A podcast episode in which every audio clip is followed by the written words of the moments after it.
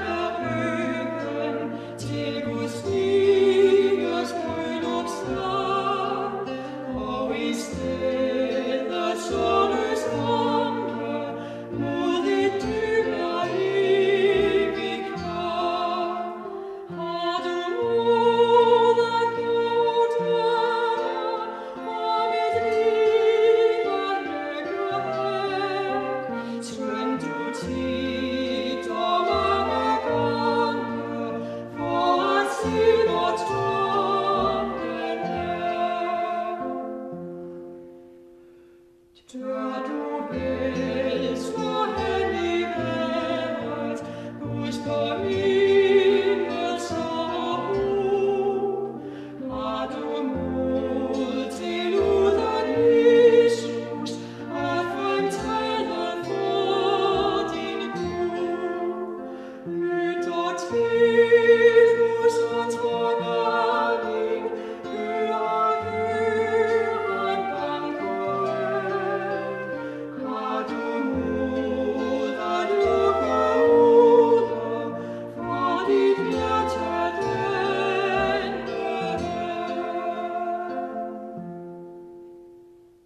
Vi har lige lyttet til sangen Har du mod at følge Jesus med Hayat og Jørgen Hørning.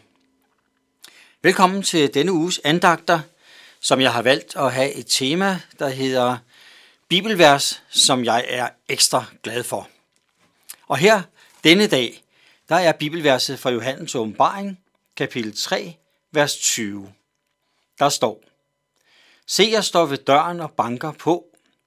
Hører nogen mig og åbner døren, vil jeg gå ind til ham og holde måltid med ham, og han med mig. Må det ikke vi alle sammen har prøvet det der med, at der bliver banket på døren? Nogle gange så er det så været sådan en overraskelse, at nogen åbenbart bankede på. Andre gange, så er det ventet, at øh, der kommer nogen. Når nogen banker på min dør, så betyder det, at de jo altså ikke selv er gået ind medmindre det er vores egne børn, som ligesom sådan kommer ind. Men øh, ellers så bankes der på, og der er nogen, der venter på, at man skal åbne. Egentlig så kunne det i mange tilfælde jo godt være sådan, at dem, der stod og bankede på, egentlig godt kunne gå ind, hvis de tog i håndtaget, men man venter oftest på, at nogen åbner for en. Jeg har tænkt på det, fordi der, det høres sådan ofte, at der er nogen, der sådan ligesom øh, udtrykker sig sådan, hvorfor stopper Gud ikke denne grumme verden? Eller hvorfor gør Gud ikke bare sådan og sådan med mennesker? Verset her fortæller os en del om, hvem Gud er. Han kommer til alle. Han går ikke bare ind på den måde. Han banker på dit og mit og på alles liv. Fordi han har et ønske om, at han gerne vil ind til alle mennesker og være i deres liv. Faktisk er det sådan, at ingen kan med rette sige, at Gud ikke kommer til dem. Det gør Gud hele tiden. Gud vil gerne have med alle mennesker at gøre. Dig og mig og alle. Og ønsker at komme ind i alles liv. Hjælpe, trøste, styrke, øse af hans glæde og velsignelse. Nu vel, nogen venter ikke, at Gud vil have med dem at gøre.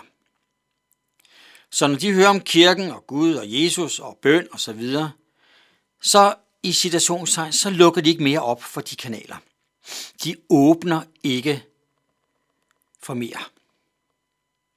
De tænker måske, at det ikke har noget med dem at gøre, eller det gider de ikke, eller det har ingen interesse, og, og det er bare så ærgerligt for mig at tænke på de mennesker, der, der handler sådan. Jeg ved godt, at den næste sammenligning ikke holder helt, men alligevel i den retning, at når du får en gave, åbner du den så ikke? Jo, det gør du da, for du tænker jo, at nogen vil dig det godt, nogen vil glæde dig, og du åbner og siger tak. Du modtager. Reelt er det jo en mulighed for, at det kunne være en, en bombe, eller noget, du ikke kunne lide. Men du tror så meget på vedkommende, der kommer med en gave, at du åbner og siger tak. Det er både høfligt, men også, det er jo en stor lyst, at man kan få lov til at få en gave. Hvad må der er en, der vil glæde mig med? Gud kommer til os alle med noget helt fantastisk. Se, jeg står for døren. Det vil sige, dit hjertes dør. Man kunne også sige, foran dig i dit liv.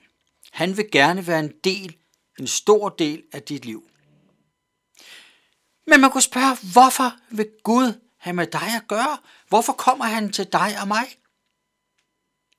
Ja, dels har han skabt dig, dels så elsker han dig, og dels så har han et fantastisk liv til dig. Han ønsker at følge dig, hjælpe dig og mig og give af hans styrke. Så enten du og jeg har overskud og er glæde eller underskud og ked af det, så vil Gud gerne være en del af det. Du og jeg, hans elskede børn. Om nogen hører min røst og åbner, siger Gud, så vil jeg gå ind og holde nadver med ham. Og det betyder et festligt og fortroligt dejligt samvær. Det er også det, der smerter mig så meget, at der er nogle mennesker, der ikke vil åbne for Gud. Eller ikke tør åbne. De tænker måske ikke, at Gud kunne være en personlig og livgivende Gud for dem. Kan Gud virkelig være i stand til at give virkelig liv? Mit svar, som bunder i min erfaring, er ja. Det er Gud i stand til. At give håb, hvor der måske er håbløshed. At styrke, hvor der kan være svaghed. Giv trøst, hvor der er sorg. Fortsat livsglæde, der hvor der måske også i forvejen er glæde.